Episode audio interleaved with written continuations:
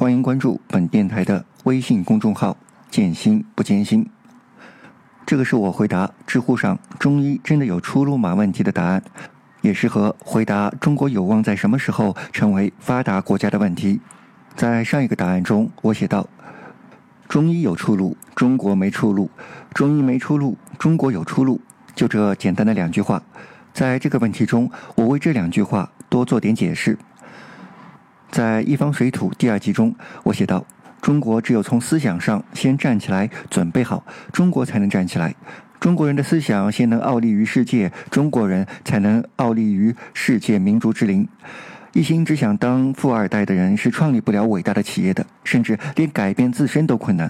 我们过去曾经领先于世界，因为那个时候我们古人的治国思想领先于其他国家。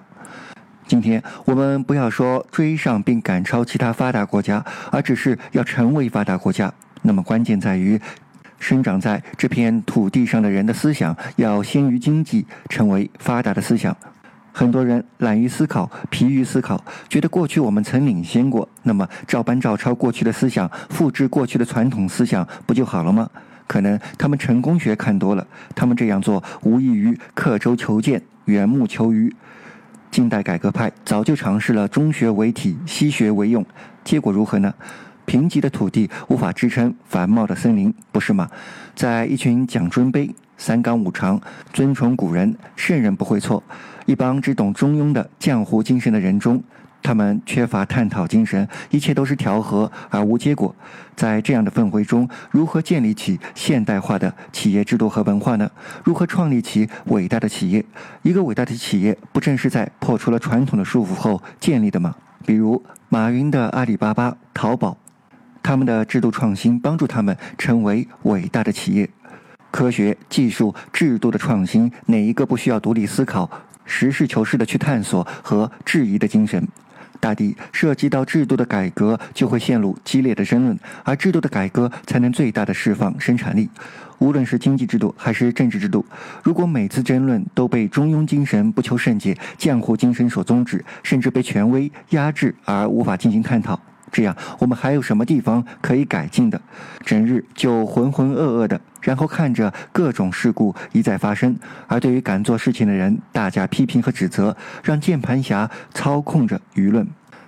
当代中国之所以能站起来，是因为近代中国人民的思想和文化得到了一次巨大的改变，获得了进步的动力，而不是什么传统文化的胜利，是我们在抛弃了传统思想的禁锢后的胜利。不能认清这个事实，还把古代的思想硬搬到现代，以讲故事的形式加以传播，在弘扬传统的旗帜下大力宣传，以爱国强国的口号鼓励青少年学习，甚至说的人自己都相信。难道这些人不是食古不化吗？忘记了古人所说的“上乎不法，先王之法”的道理吗？何为糟粕？何为优秀传统？流传下来的就是优秀的吗？嘴上说着古人的思辨精神，其实骨子里要的是尊卑。思想和观念不先改变，而妄想经济能先于思想改变，这是不现实的。如果中医在中国有了出路，有了市场，那么说明中医的那一套思想获得了人民的认可，这样的中国也就没有了出路。以上也算是对“中医有出路”这两句话的解释吧，不然很多人真的看不懂，因为他们从来就只认传统，而不知道思辨。如果各位听众觉得本节目内容不错，请点赞评论。如果各位听众觉得本节目内容也会对您的朋友有所帮助和提升，请积极转发推荐。如果各位听众愿意更多支持本电台的持续发展，欢迎关注微信公众号“见心不艰辛”，同时积极参与本电台的调研投票活动，免费的长久不了。欢迎各位积极打赏支持。最后，感谢各位的收听，各位听众，晚安。